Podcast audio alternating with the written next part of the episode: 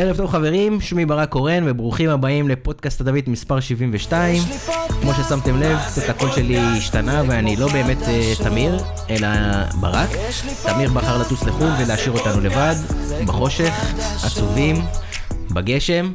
אה, אבל למרות כל זאת, אנחנו נשנס מותניים, נגייס כוחות ונמשיך. אז כמו בכל שבוע, אתם מצטרפים אלינו לפודקאסט הזווית, הפודקאסט של אתר הזווית, הזווית.co.il. וכמו תמיד, יש לנו שבוע מעניין עם הרבה הרבה אירועים, ואנחנו כאן כדי לדבר עליהם. וכמו תמיד, גם יש לנו פאנל מאוד מעניין. מצטרף אלינו אחד האורחים האהובים עליי ביותר, אה, דניאל יצחקי, אחד גם מהאוהדי מכבי נתניה הבודדים שאני מכיר, אז אה, זה נותן לו איזה, איזה קרדיט מיוחד. אז אה, נשאל אותך קצת אה, בקצרה. הרבה דברים טובים קורים למכבי נתניה לאחרונה. אה, סיפורים מעניינים, מאמנים, ערן לוי, הרבה דברים טובים, אבל השאלה שלי אליך, האם אתה חושב שאייל סגל זה בעצם הדבר הכי טוב שקרה מבין כל הדברים האלה, והאם הוא בעצם הדמות ששינתה את כל הסיפור הזה? לגמרי. אייל סגל הוא מעבר להיותו בעלים, אז הערך המוסף שלו בעצם זה בן אדם שבא מהיציע, זה בן אדם שרואה את הקבוצה. אה, שלא הגיע אליי בדרכים כלכליות או בדרכים אחרות, אה, כמובן בעלים אחרים שמוצאים הזדמנות או רוצים את החשיפה, הוא פה בשביל לשנות ובשביל לקחת את הקבוצה קדימה. מעניין, אנחנו כמובן נרחיב על זה כבר, יש לנו פה היום פאנל אה, נתנייתי מורחב. אה, בנוסף, אנחנו שמחים לארח את ניר רוזנטל, שלמרות איך שזה נשמע, כותבים רוזנטל, אה, בעל חברת אה, גול מדיה, שהיא סוכנות ייעוץ תקשורת וניהול מוניטין לשחקני ומאמני כדורגל. משמע, יהיה לנו דיון מאוד מאוד מעניין בנושא. ולי יש אליך שאלה גם כן בקצרה. אם אתה צריך לדרג מ-1 עד 10 את ההתנהלות של השחקן הכדורג, הכדורגלן הממוצע מול התקשורת ובכלל בתחום שאתה מתעסק בו, איך היית מדרג את זה, ובכלל, מה, כמה דגש שמים על הנושא הזה בכדורגל הישראלי? אז קודם כל, אה, שלום לשניכם, וכיף ש... כיף להיות פה, תודה, תודה על ההזמנה. לגבי השאלה, הייתי אומר שאיפשהו באמצע. אה, היו תקופות שזה היה במצב קטסטרופלי, כלומר שחקנים היו מתראיינים ומדברים שטויות, או מעלים ברשת החברתית כמה תמונות מביכות. היום יש יותר מודעות, הקבוצות עדיין לא שמות על זה מספיק דגש לדעתי, ובהמשך, כמו שאמרת, אנחנו נגיע ונבין איך אפשר לשפר ודרכים לפעולה. מעניין, יש לנו גם שאלות גולשים שהתעניינו מאוד בתחום. אה, נתחיל במשהו שאנחנו הכי אוהבים, שזה בעצם הכדורגל הישראלי והמחזור שהיה.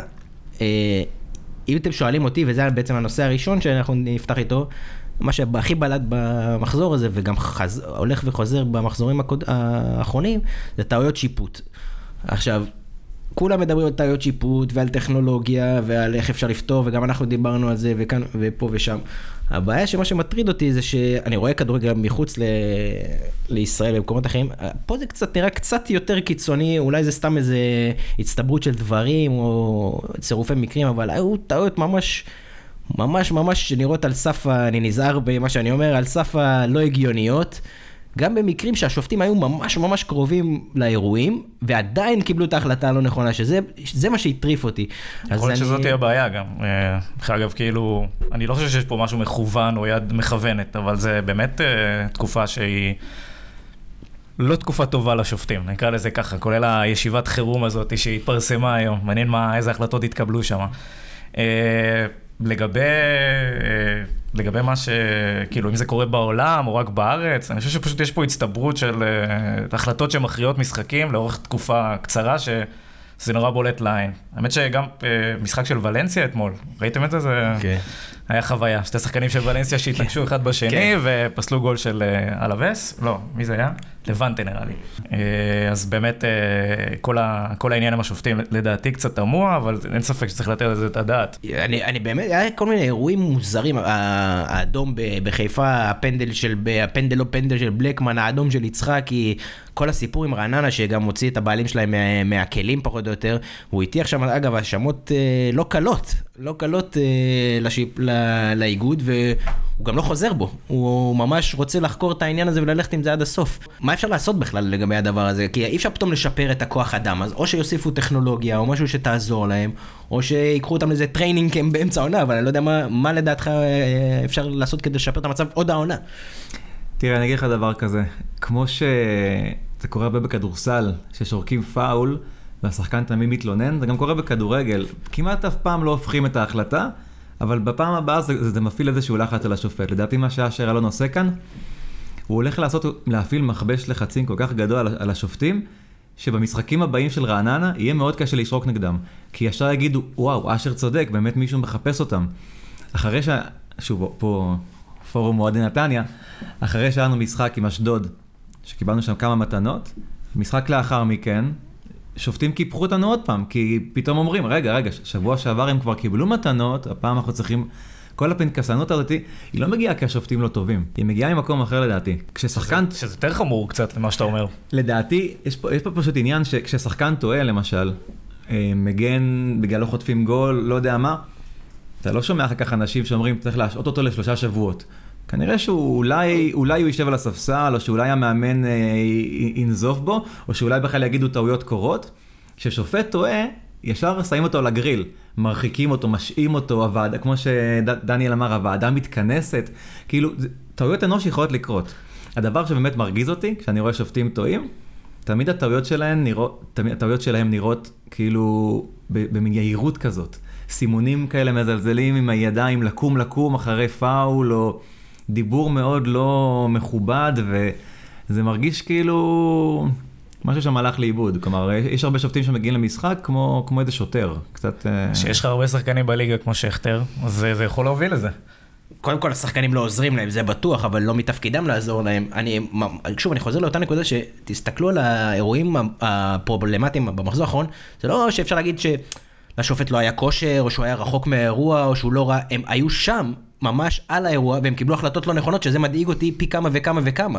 כי אם, אם פעם היה לנו את התירוצים, הם היו רחוקים, לא ראו, אבל שהם שם והם רואים ועדיין מקבלים את ההחלטות הלא נכונות, או שיש יש שופט רחבה, סתם דוגמה, שכל התפקיד שלו הוא לעזור ולזהות אם הכדור עבר את הקו או לא, או לזהות פנדל או לא, והוא גם לא עושה את זה, אז זה מעורר שאלות הרבה יותר גדולות מ... מסתם מסתם אי מקצועיות או אי כושר או משהו כזה. למה אתה מתכוון כשאתה אומר את השאלות? אה? אני לא יודע, אני, אני שוב, אני, אני בטח לא טוען שיש פה איזה משהו לא חוקי, אני רוצה להאמין שאין פה משהו לא חוקי או משהו כזה, אבל זה מעלה שאלות, האם הם לא יודעים, מכירים את החוקה כמו שצריך, האם הם לא מבינים את, את המשמעות של מה שהם רואים בשטח ויודעים לתרגם אותו למעשים, האם הם, אה, אה, משהו בכוח אדם לא מצליח להוציא לפועל את ה... את ההחלטות הנכונות, וזה מדאיג אותי מאוד. לדעתי רובם שוב, אני לא רוצה להישמע מכליל וקיצוני מדי, חלק גדול משופטי הכדורגל לא מבינים את המשחק עצמו ברמה מספקת. כלומר, לא את החוקים ולא מי נגד מי וה, והמיקום בטבלה, אלא להבין את, ה, את המסביב, את המסורת בין המועדונים, את מסורת המשחקים והיסטוריה, כמו ש... לא יודע, כלומר, כשאני רואה, כשאני רואה שופט שמגיע למשחק, זה לעיתים רחוקות נראה שהוא באמת התכונן, והיה מודע בעצם ל... אתה יודע, הרי קבוצה מגיעה לשחק מול, מול קבוצה אחרת, זה לא ששתיהן נוסדו היום. יש פה איזושהי היסטוריה גזרתית, כמו שאומרים בצבא.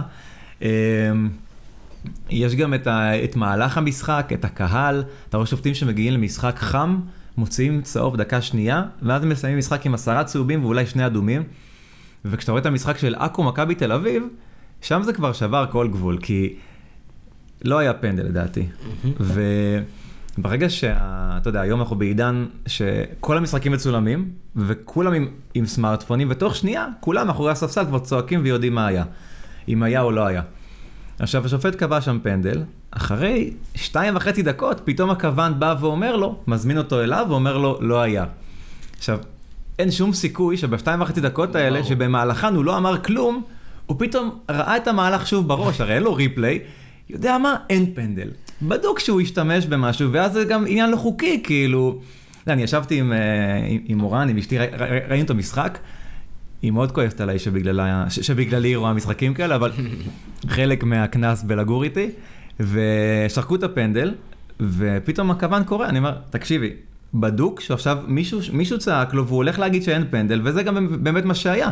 וזה לא כי אני איזה נביא, אלא אני פשוט, אני יודע איך זה עובד. אנשים צועקים, והכוון אומר, וואי, אולי אני אצא גדול ואני אבטל את הפנדל, אז הוא צדק, אבל הוא השתמש ב, ב, בשירות שהוא לא חוקי. כי אם הכוון אצלנו במכבי נתניה ומכבי תל אביב, משתמש בזה, קובי, אגב, תוך כדי שאתה... לא היה מורחק. תוך כדי שאתה מדבר, אני בעצם עליתי, הבנתי עם עצמי מה, מה באמת מפריע לי. זה לא מפריע לי שריקה כזאת או אחרת, זה מפריע לי האי אחידות בדברים.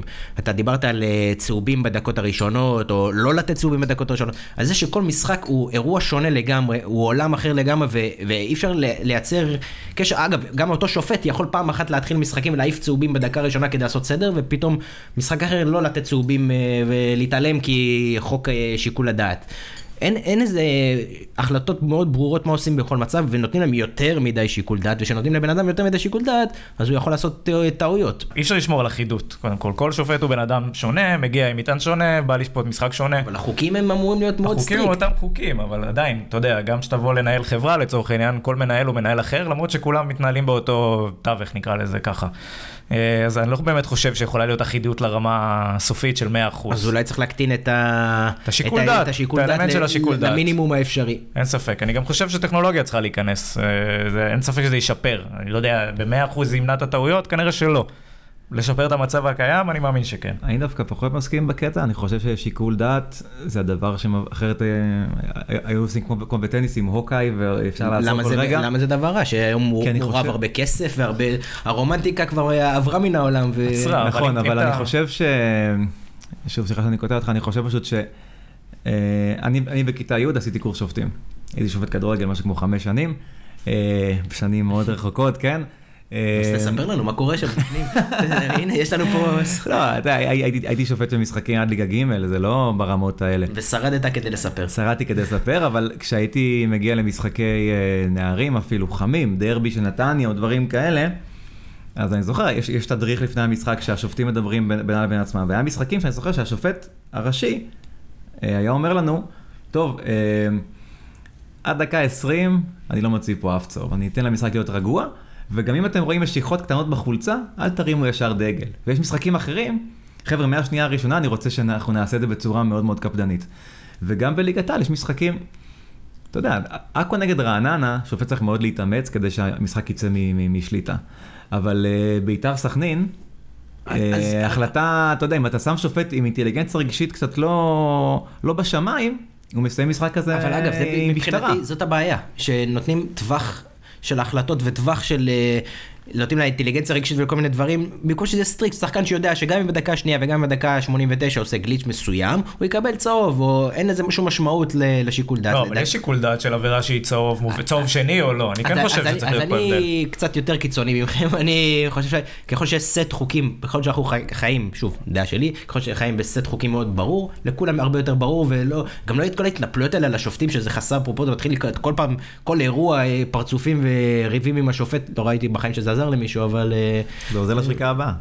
זה יפה, יפה, יפה. אז כל עוד הסט חוקים הוא מאוד ברור ואין בו מקום לשיקול דעת, זה לא... לא, אין לזה, אבל אין לזה דוגמה, גם בכדורסל זה קורה. אגב, הנה, סט חוקים ברור, טלוויזיה, הכל קורה, והנה, יש לך לברון שלא זוכר לפני איזה חודש או משהו כזה, היה אה, סל מכריע, הוא נכנס לזה, עשו עליו עבירה, הוא לא קלה. ואחרי זה יום למחרת אה, ה-NBA פרסמה שהייתה עבירה. לא שרקו לעבירה באותו רגע, יום למחרת הם התעוררו, החליטו שהייתה עבירה. ויש טלוויזיה ויש כן. הכל. אני לא חושב שזה יכול למנוע ב-100%. יש פה אלמנט מאוד חשוב של כוח אדם, איכות כוח אדם היא מכרעת פה לדעתי. גם בהינתן אה, טלוויזיה וטכנולוגיה.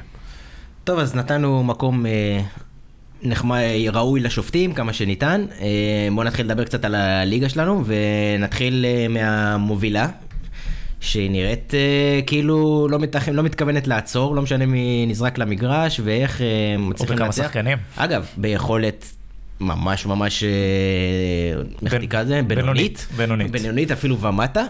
שזה אגב סממן של קבוצה, זה סימן, הם צריכים להיות עוד יותר מרוצים מהסיפור הזה, שאם גם ביכולות כאלה הם מצליחים לנצח, אני חושב שהם אה, לא, מתכ... לא מתכוונים לעצור, מה הטייק שלכם על המשחק הזה? אני רציתי להגיד את זה על באר שבע, שהם בינוניים ועדיין מנצחים וזה משרת אותם יפה, אבל אין ספק שמכבי גם, אה, גם כרגע לא בכושר משחק מדהים. Uh, מעניין אותי באמת ה, uh, עכשיו המעבר הזה שווידר קיאטרסון uh, ירד לספסל, אלי רנטר עכשיו בהרכב. זה, אותי זה מצחיק אגב שהוא תלוי בדסה, הוא, שהוא קשור יד ביד לדסה. זה אם דסה משחק, קיאטרסון משחק, אם לא אז לא. כן. אבל זהו, אני קצת לא, לא ברור לי אם ג'ורדי מתאים את עצמו ליריבות, או מתאים את עצמו לסגל שקיים, באמת, עם דסה, שאלה מעניינת. תשמע, כל מי שהוא זורק למגרש, הוא זרק את אלי רנטר, כולם כנראה חוץ מאוהדי מכבי תל אביב אה, משמיצים אותו ו... והם גם קראו לו שחקן גמור והוא מחזיר לו במספרים יפים. אין לי הסבר לגבי אלירן עטר. זה שחקן שבבני יהודה היה מטורף. במכבי תל אביב הוא היה מדהים. עבר למכבי חיפה, ירידה משוגעת ביכולת, פתאום הוא חוזר למכבי תל אביב. כאילו שוב, הדליקו לו שם איזשהו, איזשהו סוויץ'. במקרה הספציפי הזה, למרות שאמרנו שניזהר לא לדבר על מכבי חיפה, דווקא קשה לי להאשים אותו, ואני בתור אוהד מכבי חיפה מנוי, תשמע, אם הוא מצליח בכל כך הרבה מקומות ובמכבי חיפה לא, סיכוי סביר שהבעיה היא לא בו. מסכים, אבל לגבי מכבי תל אביב, אה, אני חושב שבשנתיים האחרונות, תראה, נלך טיפה אחורה, הם לקחו שלוש אליפויות, פחות או יותר בלי מתחרים. ואת האליפות הראשונה הם, הם איבדו להפועל באר שבע בגלל יהירות, לדעתי. הם לא באמת התייחסו ל, ליריבה הזו מהדרום.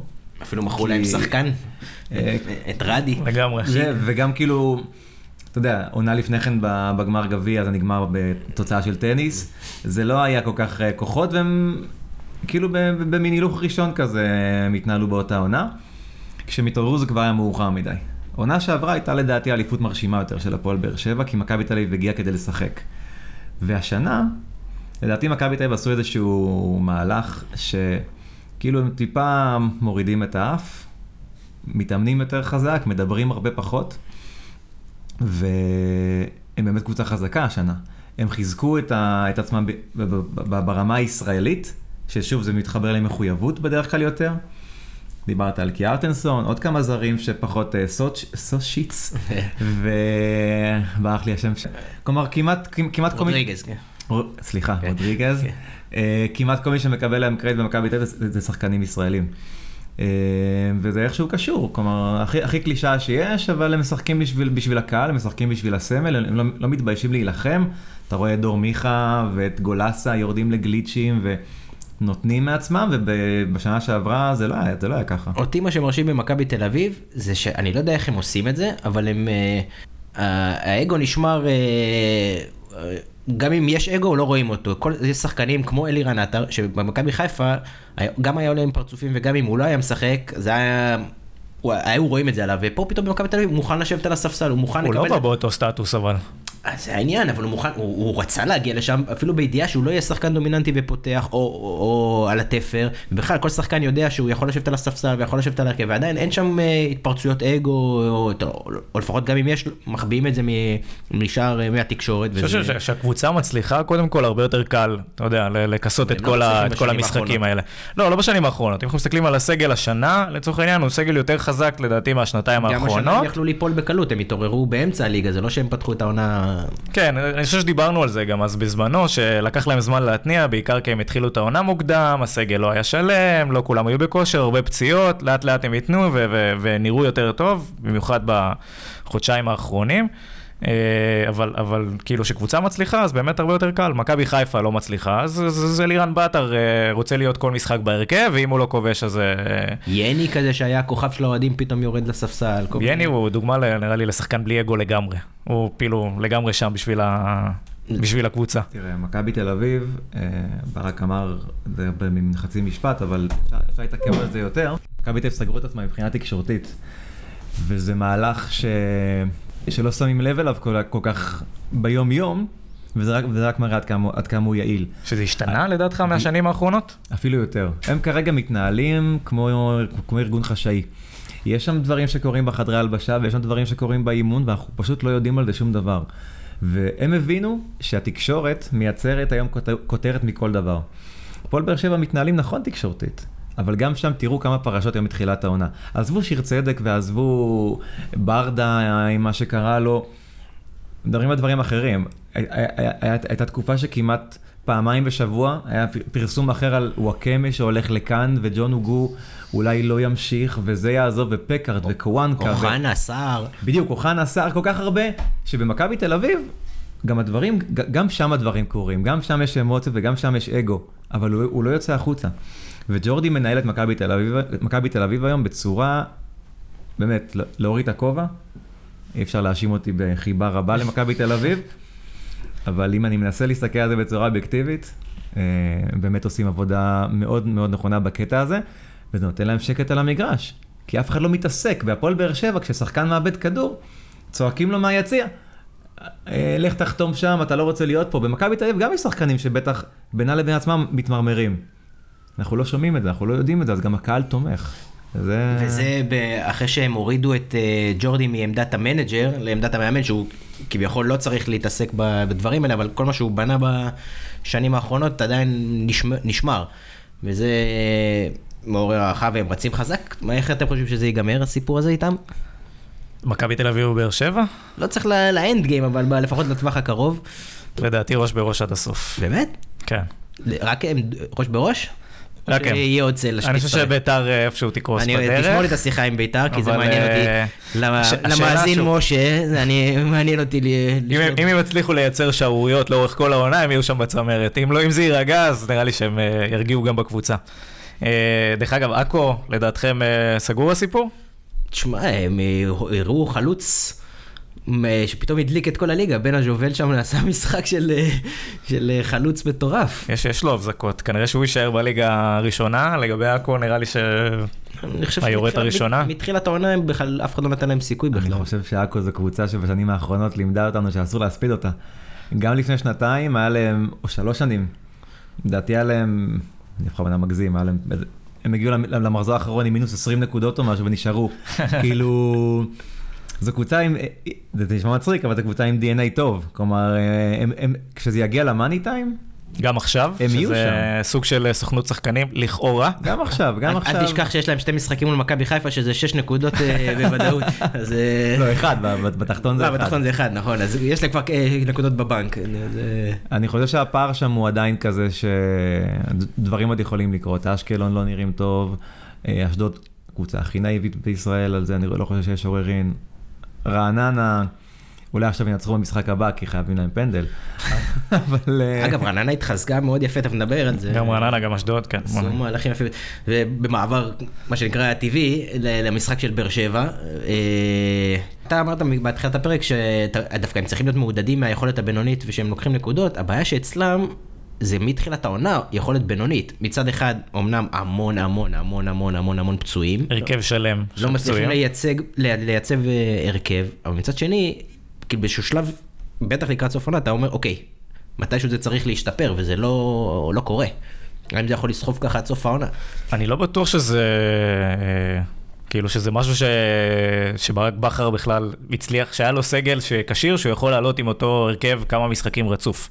תמיד יש את הבעיות האלה, וכשאתה רץ עם הרכב שהוא לא, שהוא לא אורגני או שהוא לא קבוע ומשחק אחד עם השני הרבה זמן, אי אפשר באמת לצפות ליכולת גבוהה. אז בהינתן הדבר הזה, אז אני חושב שכן, הניצחונות שלהם הם... אה, הם שמים אותם במקום טוב, כי כשהפצועים יחזרו, כנראה שזה ייראה יותר טוב. כן, אתה צודק, אבל uh, לא יודע, יש לי שם איתם איזה, אני, יש איזה הרגשה של שובע. כאילו, למרות איך, איך מרימים ה... את החבר'ה האלה בשביל לקחת עוד אליפות? שמע, הם כרגע במצב גם מנטלי פחות טוב בגלל הפציעות, וגם בגלל שיש קבוצה מאוד מאוד מאוד חזקה מאחוריהם, אה, מפניהם, של מכבי תל אביב, וגם אגב ביתר, אני לא הייתי ממהר להספיד אותם, אז אה, איך אתה מרים את הקבוצה הזאת וגורם להם אה, להישאר רעבים עד הסוף? שמע, ברק בכר העלה פוסט ביום המשחק, או יום לפני המשחק עם אשדוד, בדיוק דיבר על הדבר הזה, כי כנראה שגם הוא מרגיש שמשהו באנרגיה, בדיוק. אולי גם הקהל של באר שבע, שקיבל הרבה מאוד מחמאות, אה, גם שם יש איזשהו שובע, גם שם יש אוהדים ש-2-0 על אשדוד נראה להם פתאום כמו תוצאה מאכזבת, שלפני 5-6 שנים היא הייתה קבוצת אמצע, אמצע טבלה, אפילו, אפילו אמצע ומטה.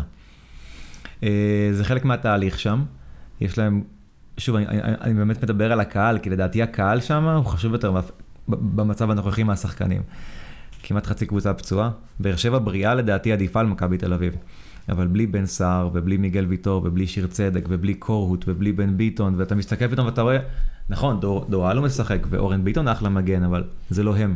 מה אתה חושב על אה, אמ, סיטואציית אוחנה? איך אתה מחזיר אותו חזרה, אם בכלל, לתוך הרוטציה? האם זה בכלל אפשרי, מה שהקהל הולך לעשות לו? שמע, ראינו כבר שחקנים אה, בסיטואציות הרבה יותר אה, מסובכות מאוחנה, ש... פתאום חזרו והקהל שוב חיבק, ולא צריך ללכת רחוק. מאור בוזגלו, עונה שעברה היה משחקים שהוא היה מקבל בוז, ובמשחקים שהוא היה, היו מרימים אותו על הכתפיים מהיציאה בטרנר עד האוטו.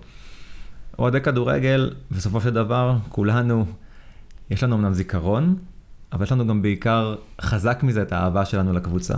אם הוא, אם הוא ישחק והוא יהיה טוב והוא יראה מחויבות, הקהל יהיה איתו. לא, כאילו, בסופו של דבר, שחקן מייצג את עצמו ומה שהוא נותן ומה שהוא מראה שהוא נותן, זה כרטיס הביקור שלו. אני מקווה שאתה צודק, כי אני בתור אוהד מכבי חיפה, יש לי דווקא זיכרונות אה, פחות טובים במקרים האלה, שאם קהל מסמן שחקן, הוא יכול לעשות פליקלק באוויר ולנגמר, ראה ערך בניון, ראה ערך בחיפה, ראה גולסה שהתלבשו עליו, טוואטחה, כל מיני שחקנים כאלה שהקהל התלבש עליו, ולא משנה מה הוא היה עושה, הוא מסומן. ויש תחושה שלי לפחות שאוחנה הוא כזה כבר, לפי מה שאני קורא בפורומים ובדברים במקומות הסגורים, הם סימנו אותו, גמרנו. הוא... אני לא יודע איך הוא יוצא מה, מהמקרה הזה שהוא... האמת שהוא גם לא היה 100% במקרה הזה, אבל uh, הוא בבעיה, הוא בבעיה קשה. מה לגבי אשדוד? באמת, נקודה על אשדוד, אני מאוד, uh, אני מאוד התרשמתי במשחק שלהם בכלל, במשחקים שלהם בשבועות האחרונים, נאיבים, אין ספק, אבל משחקים כדורגל טוב, לא יודע אם זה טוב בתחתית, אבל uh, הם, הם, הם עשו חיזוק רציני בינואר. Uh, אחת הקבוצות שיותר התחזקו בליגה והתייצבו. ממש. מאמן נהדר.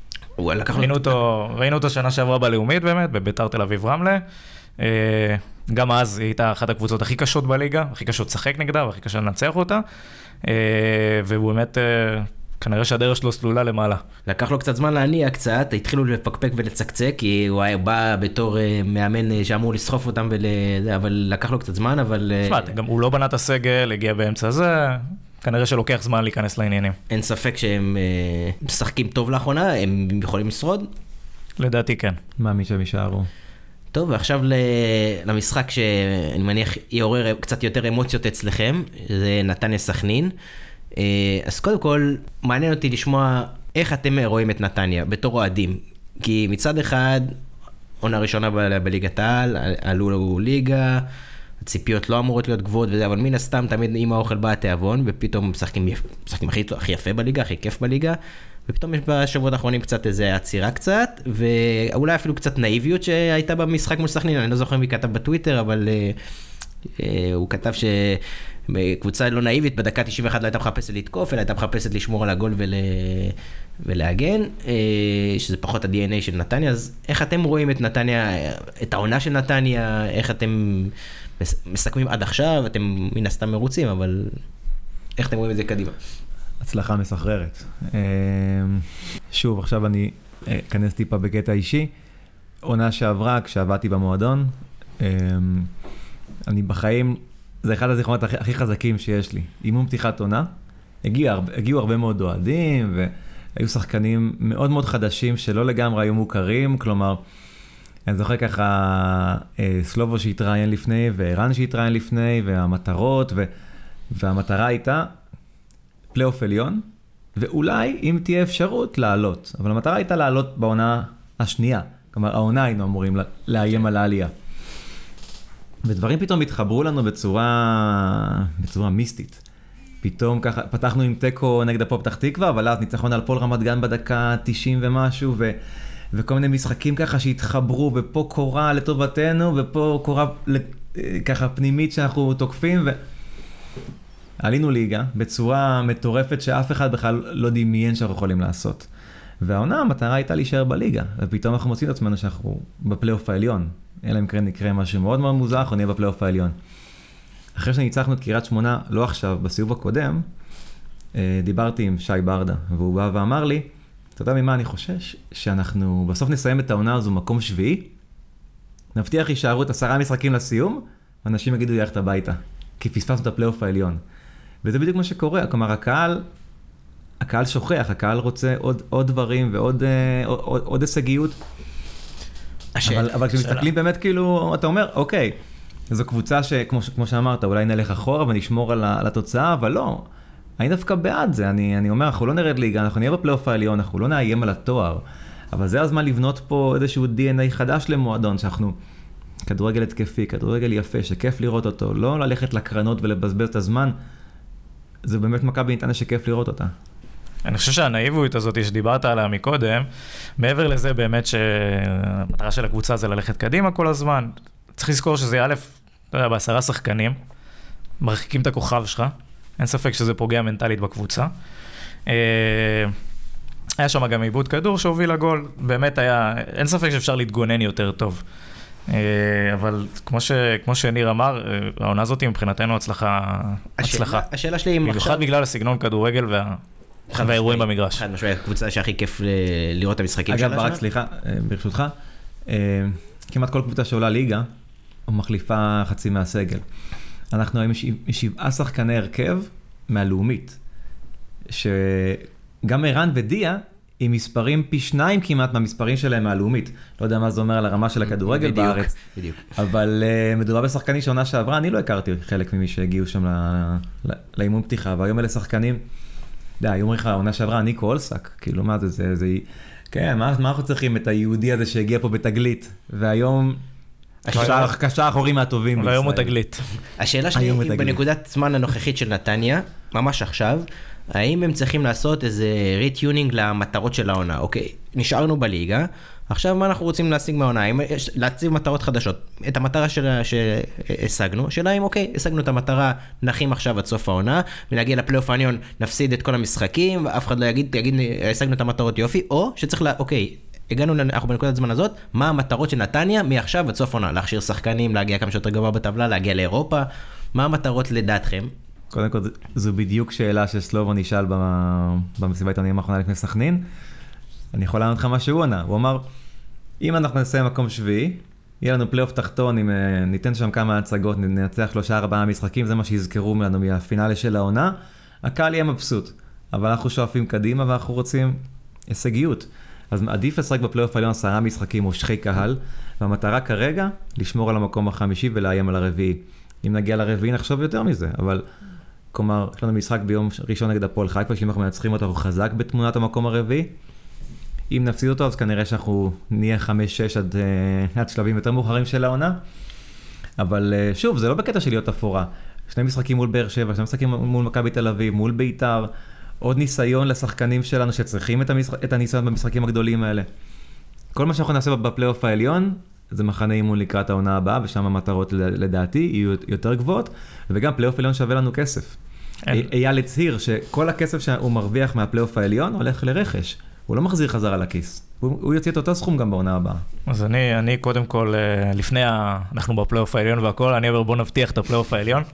אגב זה מדהים, מכבי נתניה עושה הרבה רעש ומדברים עליה המון וזה, אבל בני יהודה עם אותו מספר נקודות, זהו. לא שומעים ממנה כלום. בדיוק, יש שם שקט אה, תעשייתי, אני לא יודע, יכול להיות שזה קשור לסגנון משחק, שבני יהודה יותר נסוג, ואנחנו קבוצה באמת יוזמת, למרות העליית ליגה ולמרות השחקנים שהם לא אה, הטופ של הכדורגל הישראלי בתחילת העונה.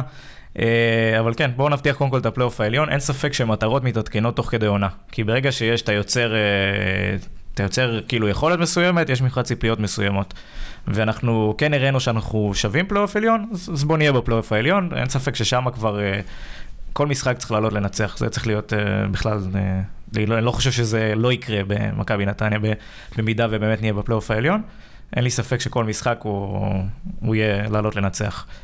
אה, וכמה שיותר גבוה, כמה שיותר טוב, מן הסתם. לדעתכם מכבי נתניה תצליח להשאיר את השחקנים הבולטים שלה לשנה הבאה? אה, יפה, אז פה, פה גם אני מחבר את התשובה למה שדניאל הרגע אמר, לגבי בני יהודה. אה, יצא לי לשוחח עם כמה אוהדים של בני יהודה, והקהל שם מצד אחד מאוד מאוד שמח, מצד שני הם יודעים שלא תהיה לזה המשכיות, כי הקבוצה הזו עם כל כך הרבה מושאלים, והם לא מרגישים שיש שם באמת את, את החיבור הזה, ויודעים שזה זמני, שנה הבאה, אולי עוד שנתיים השחקנים האלה יחזרו לקבוצות האם שלהם, והם יחפשו את המושאלים הבאים. מה שאני באמת שמח שקורה במכבי נתניה, זה שמאז שון וייסמן, אייל החליט, יותר אין, אין כאן מושאלים. וכל השחקנים שהם במכבי נתניה שייכים למכבי נתניה, הארכת חוזים לאלי ולניקו ולדיה, ובעצם קבוצת הנוער שלנו מקום ראשון, זה מאז 94-5 לא היה דבר כזה.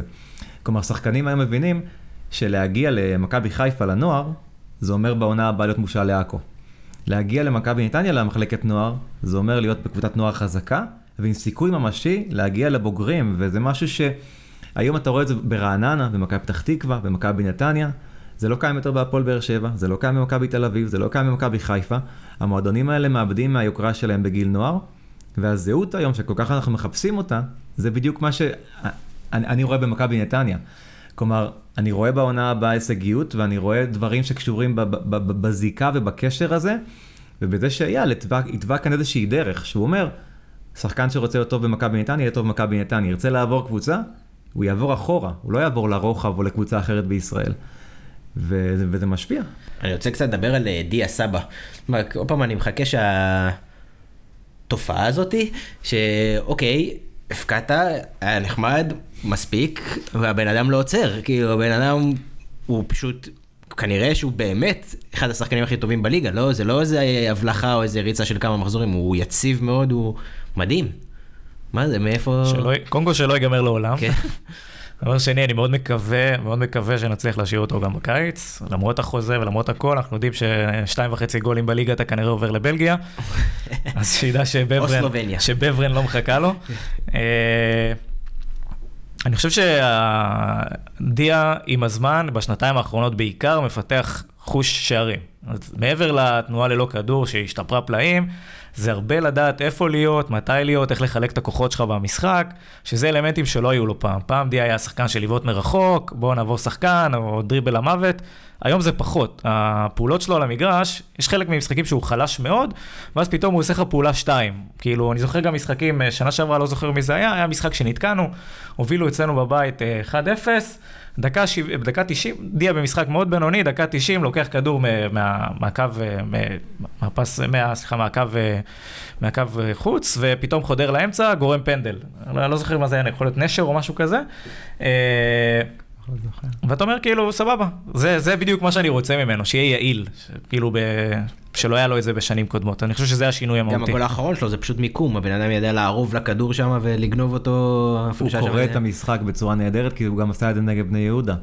זה, זה לא, אמנם זו גם קצת טעות בלם, אבל הוא באמת רואה את המהלך. הוא היה שם, אם הוא, אם הוא לא היה שם הוא אז... הוא מזהה זה... שהבלם הולך כן? לעשות את המסירה הזאת, וגם יש לו את הזריזות להגיע למקום ולקחת את הכדור. הוא נבחרת מטריאל? כן, אם הוא לא, אז מי כן? לא, יש בעמדה הזאת אה, מתמודדים חזקים, יש לנו את דבור, את חמד, את זהבי, אה, אם הוא יועיל בטובו לחזור לנבחרת, יש שחקנים אה, בעמדה הזאת, יש לו קונטיינרים חזקים. יש, נכון, אבל אני חושב שמבחינת מהירות עם כדור, יש הרבה שחקנים מהירים, אבל כשהכדור ברגליים שלהם, הם נהיים מאוד איטיים. או שהכדור בורח להם. אני חושב שגם דיברת על שחקני רחבה. אני חושב שדיה גם הוא שחקן מחוץ לרחבה, אז אני לא בטוח שהוא מתנגש עם המועמדים. דיה, דיה מדביק את הכדור לרגל וזז איתו מאוד מאוד מהר. אה, עונה שעברה בלאומית אמרנו, טוב, אולי זה בגלל הלאומית, השנה הוא עושה את זה, זה מדהים. מול כל קבוצה בליגה. ובניגוד לדניאל, אני דווקא מאחל לו כמה שיותר מהר שיגיע לאירופה. אגב, זה רק מראה שאפשר... כל שחקן שיכול להגיע ממכבי נתניה לאירופה. קצת ליהנות ממנו. נהנים, אבל... זה רק מראה, אגב, לעוד קבוצות, שיש שחקנים בליגה הלאומית שאפשר לקחת אותם ולעשות, אגב, גם זיקרי עכשיו שהבקיע כמו משוגע והוכיח שהוא ראוי, יש מציאות בארצית, לדעתי רק שלמה שרף בזמנו העז להעלות את, מי זה, רונן חרזי, אם אני לא טועה, מהליגה הלאומית לנבחרת, אז וואלה, תסתכלו גם שם, לא צריך להביא תמיד זרים מ... מדינות... אני חושב שבעיה יותר עמוקה, כי זרים זה דבר זול בארץ. כן, זה נכון. אה, מה לגבי לא סכנין? אגב, סליחה, כן. לא רק שהוא העלה את רונן חרזי, הוא גם נתן לערן שיינזינגר, נכון. מהארצית, להיות אה, שוער שני בנבחרת. נכון. אה, מאז... סכנין, מבחינתי, בינתיים, חוץ מהמעבר המהותי שטל בנין עשה מבחינה התקפית, כאילו בואו נתקוף, נשים כמה שיותר חלוצים על המגרש ויהיה בסדר, לא ראיתי דברים גדולים מהם. אה, אני חושב שבמשחק הטוב שראיתי שלהם, זה היה, באמת כשכדורגל טוב, זה היה המחצית הראשונה נגד ביתר בטדי. מעבר לזה, לא ראיתי עדיין את השינוי של טל בנין. מברוק על הנקודה הראשונה. הם בצרות, הם, אה, הם ממש לא בסייף סייד לדעתי, הם אה, צריכים לחשוש. יש שם מומנטום לא טוב, אפילו עם הנקודה הזאתי. כן. ולא יודע כמה טל בנין הוא המושיע שלהם, אבל נראה, שיהיה להם אה, בהצלחה מה שנקרא. אה, ונעבור לקבוצה שבאמת מסקרנת אותי אישית, ויש המון המון המון דיונים כלפיה ולגבי, ודיבורים, וגם אצלנו בכל פודקאסט וכו', אבל יש לי איזה דיון גם עם איזה כמה אנשים אה, בקהילה שלנו, האם בית"ר זה הדבר האמיתי? או שאיזה בלון שבסוף התפוצץ, קוראים לה אה, אה, גונבי דעת, או בלון, או כל מיני דברים כאלה, ואני טוען, חבר'ה, לא, אם, אם הדבר האמיתי, אם הם הגיעו למחזור 22, והם עם אה, כמות שערים שכזאת, וכמות נקודות שכזאת, אי אפשר להגיע למחזור 22 ולהיות בלוף במקומות האלה. אולי אני טועה? מה אתם אומרים? אני מאוד נהנה, מ... אני מאוד נהנה לראות בית"ר משחקת. יש שם, אה, לא יודע, אפשר להתווכח על הקהל, לגבי איכות ו- ו- ורמת האלימות. השילוב של בית"ר מצליחה יחד עם הקהל שלה, זה משהו שהליגה הזאת צריכה אותו. ואיך שבית"ר משחקת עם קלאודיה מיר באמצע, עם קלטינס שהוא שחקן נהדר, והחלק הקדמי שאין מה להרחיב שם, אפילו ההבאה של ורן, זה שחקן שבהפועל ירושלים היה שתי עונות. אני זוכר שהציעו אותו למכבי נתניה, ואמרו, טוב, אנחנו לא יודעים, ושחקן מליגה שנייה, לא בטוח שיצליח. נתנו לכל כך הרבה שחקנים אחרים שם, והם הצליחו. שאתם אומרים את זה. זהו, בטח, אנחנו נותנים לכל כל מי שהוכיח שמסוגל להיות בלאומית, אנחנו נותנים, את הצ'אנס, אבל uh, הוא פשוט uh, שיחוק. וגם לפניו, כלומר, אתה רואה את אריק סאבו ואת הייסטר, ולא יודע, יש שם פשוט שחקנים ככה... זה נראה שכל מה שהם זורקים למגרש עובד. אפילו קריאף ששיחק בינוני מאוד בשנים האחרונות, כל, חן עזרא, כל, כל שחקן שרק נזרק לדשא פוגע, זה מדהים. וזה בלי אגב עידן ורד שהיה השחקן הכי טוב בליגה כשהוא שיחק. אגב, הוא חוזר העונה או לא חוזר? אני, אף אחד לא יודע מה יש שם, שזה גם אגב מקרה מוזר, אבל שיהיה בריא, מה שנקרא. יש לו פציעה בעט. כאילו... אה, הבנתי שם איזה משהו מעבר, אני לא יודע, שיהיה בריא, אנחנו, אגב, אנחנו באתר מאוד אוהבים את עידן ורד. את הסינדרום על שם אה, גיא גרוס. לא, אני גם מאוד אוהב את עידן ורד, אני פשוט חושב שבביתר כל דבר הוא... זה כמו הכור באיראן. אתה יכול לשלוח פקחים, אתה יכול לנסות להבין מה קורה שם. זה בדיוק העניין. בסופו של דבר. בגלל זה אגב אנשים סקפטיים לגבי הדבר הזה, זה כאילו, איך הארגון הזה מסוגל להכיל כל כך הרבה פיצוצים, ועדיין לשרוד. תשמע, המאמן, שזה הנושא הבא שלנו, אני לא חושב שכאילו, כמה שצוחקים עליו, יש לו יכולת, יכול לצחוק עליו, בובה לא בובה, אף אחד לא יודע באמת את האמת, אבל uh, הוא, הוא לא רק שהוא שורד, הוא מצליח שם, הוא מצליח, ואי אפשר להגיד, כשהוא מצליח זה לא מאמן ושהוא נכשל זה מאמן, הוא מצליח שם. שזה אגב, אני לא מבין את האוהד הבית"רי הממוצע, אם מישהו מוכן אה, לדובב לי אותו או לתרגם לי אותו, מה הם רוצים מ... רוצים, הם רוצים פרסום, הם רוצים פרסונה, ובני בן זקן, הוא לא, לא עונה להם על הדרישות. אה, נראה לי שחלק מהקו של טביב זה הרי להביא את המאמנים האלה, כן, הצעירים, הלא מוכרים, ולקהל נמאס. זה קרה בעבר, והיה את זה גם עם גוטמן וכל מיני כאלה, אבל היה סיבה אובייקטיבית, לא הפקיעו מספיק גולים, לא שיחקו התקפי, הוא, הוא גם משחק התקפי, הוא גם מאיים על האליפות בלי שום ספק בכלל, מה רוצים מבן זקן? אני באמת אה, לא מצליח, באמת אני לא מצליח להתחבר כי, ל... כי אם הם לא ייקחו את האליפות, הם יגידו שזה היה בגלל בני בן זקן. ואם הם כן ייקחו את האליפות? אז כל הכבוד לו. אז זה בגלל טביב. כל הכבוד לו בשנה הבאה מביאים אה, מישהו אחר. אה, אני חושב שיש שם פשוט עניין, כאילו, אתה טיפה עדין אולי עם בני בן זקן. אני חושב שאין שום קשר בין בית"ר ירושלים לבני בן זקן. יש מאמן, הוא יושב ביציע עם כוס יין ליד אלי אוחנה. ומאמן עם קצת יותר, שוב, מה שאני אומר פה, הכל פשוט ברוח, אה, ברוח טובה בגלל שאכפת לי ממעמד המאמן. אבל בוא נגיד, יש פה איזשהו מלכוד, כי כל מאמן רוצה שיהיה לו בית"ר ירושלים ברזומה.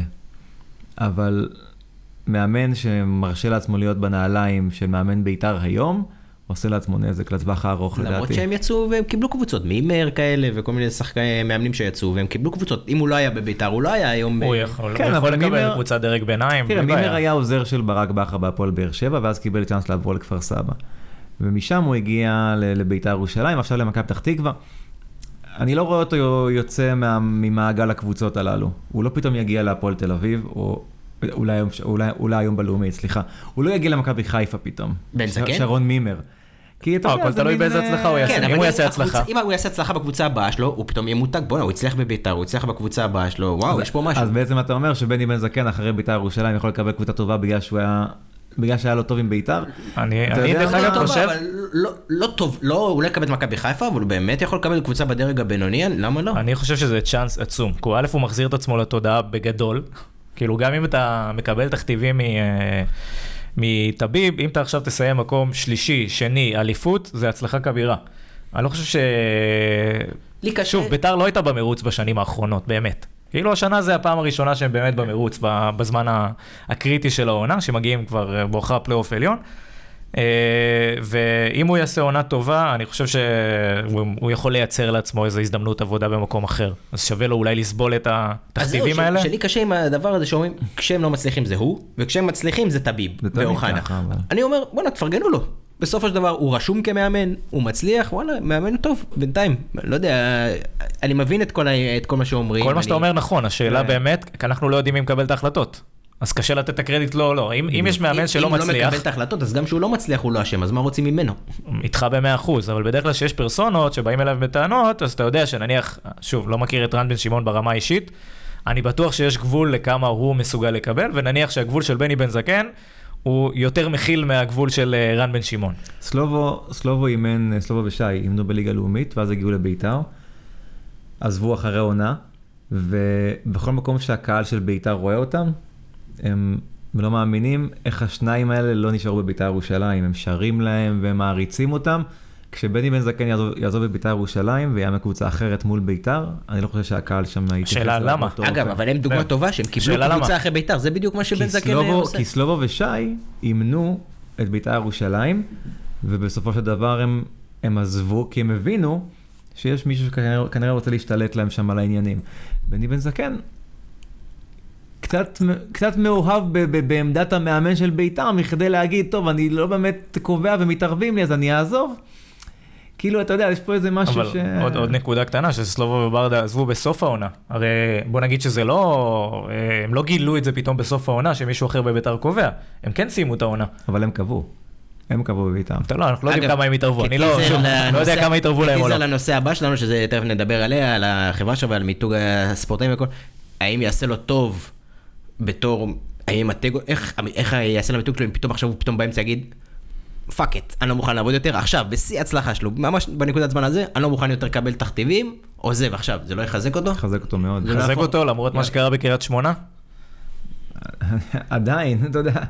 שכאילו היה בדיוק את אותה סיטואציה, שם הוא אמר לא, פוס, פיטרו אותו. נכון, אבל uh, עם כל הכבוד לקריית שמונה, זו קבוצה שלא באמת מעניינת יותר מדי אנשים. יסלחו לי אוהדי קריית שמונה, אבל לעומת בית"ר ירושלים, זה מועדון, אין, אין, אין בכלל השוואה פה. כלומר, אידי שרצקי הוא אמנם מתערב, ול... מתערב למאמנים בקריית שמונה, והוא קריית שמונה. אלי טביב הוא לא בית"ר ירושלים. בית"ר ירושלים הייתה מועדון ענק עם המון אוהדים, הרבה לפני אלי טביב, והם גם יהיו כזה אחריו. אם איזי, עוזב, אם איזי יעזוב את קריית שמונה, היא תיעלם. אז אני חושב שכאילו, בני בן זקן, אם היום הוא בא ואומר, וואי, אני מאמן את הקבוצה, לדעתי עם הכי הרבה אוהדים בישראל, אולי זה לא ספור, אבל לדעתי עם הכי הרבה אוהדים בישראל. אם היום הוא עוזב, הוא יוצא חזק. טוב, אנחנו נתקדם אה, שוב על חיפה וקריית שמונה. חיפה זה הנושא הפודקאסט האולטימטיבי והרגיל, אנחנו לא נדבר יותר מדי, גם אי אפשר להבין מה קורה עם המועדון הזה. יכולים לקבל גם 4-0 משחק הבא ול... משהו לא ברור, אנחנו דיברנו על זה מספיק. גם אי אפשר לדעת אם זה בגלל יריבה חלשה או לא משנה מה קרה שם. השופט. השופט, כן, היה שם, וואו. היה שם איזה אירוע מאוד, אה, חיפה ניצחה, כל הכבוד, אני שמח, אני לא רוצה לפתוח שום דבר, בואו ניתן לזה, בואו ניתן להם עוד ניצחון ואז נדבר עליהם, ממש ממש בזריזות, אה, יוסי בניון שחקן חדש, יש לנו שחקן חדש בליגה, נקרא יוסי בניון, אין ספק. שחקן טוב, יכול להצליח. יש לו עתיד, יכול להיות שהוא יוצא לבלגיה. כן. אה, אני חושב שאמרתי את זה גם לפני כמה פודקאסטים, שאני לא הצלחתי להבין איך הוא לא מקבל הזדמנויות בביתר. אני לא, נורא מוזר לי הסיפור הזה של הגיל. השחקן יכול לשחק, הוא משחק טוב, תן לו לשחק. למה ההתעסקויות האלה? יכול להיות שבביתר זה לא יהיה עניין של גיל, בתקשורת. תמיד יוסי בניון כבר זקן, יוסי בניון פה, יוסי בניון שם. אגב, הוא שחקן שלדעתי, שוב, אני מדבר, כן צריך איזה עבודת מיתוג חדשה ולמתג את עצמו מחדש. אגב, משהו שמאוד מאוד מאוד יכול לעזור, לו, למרות שאני לא בטוח שבאופי שלו לעשות את זה, זה לחנוך את מנור סולומון. לקחת אותו כפרויקט, להגיד, אתה עכשיו הפרויקט שלי, אני הופך אותך ליורש שלי, לכוכב הבא, לשחקן נבחרת הבא. אני לא יודע אם הוא מסוגל לעשות את זה. אני, אה, יש לי איזו תחושה כאילו הולך להיות שם איזה קלאש, איזה פיצוץ בין השניים האלה. דווקא הוא שחקן שאוהבים בחדרי הלבשה. גם לא שמעתי דברים כאילו משחקנים שמשחקים עם יוסי שאומרים עליו דברים רעים. לא יודע, אני מקווה, כי אני, אחרי מקרה בית"ר, חזרתי, מה שנקרא, לאהוב את יוסי, להיות בעדו, ובטח הגולים עכשיו עושים לי כיף, הוא שחקן גדול, אבל אה, אם מבחינתי יש לו עוד איזה משהו לעשות בקריירה, אין לו מה להוכיח פה. הוא יפקיע עוד גול, עוד 2, עוד 15, זה לא, זה נחמד, אבל זה לא יעשה, אבל אם הוא יעשה לנו שחקן טוב, לנבחרת ויחנוך אותו ויקח אותו תחת חסותו, ואפילו בהצהרה כזאתי, זה יעשה גם לו תדמיתית טוב, וגם אה, לכדורגל הישראלי טוב. אני מסכים איתך. אני, אני חושב ששתי סיבות יש להגעה של אה, יוסי למכבי פתח תקווה. אחת, הוא אוהב כדורגל, והבטיחו לו שש, ששם הוא ישחק, אז זה כיף לו. והשנייה, לדעתי, לא, זה לא פורסם, לדעתי הובטח לו גם אה, השתלבות מאוחר יותר. כל, כל קבוצה שהוא היה בה הבטיחו לו, אבל זה לא... כן, אבל במכבי פתח תקווה זה גם, זה גם באמת יכול לקרות. יש שם את עומר גולן שהוא מאוד דומיננטי, זה... לא יודע כמה הוא יכול להיכנס שם. אמ, ימים יגידו, לדעתי זה היה העניין, כי אבי לוזון מאוד מאוד אוהב את יוסי בניון, נכון. מאוד אוהב אותו.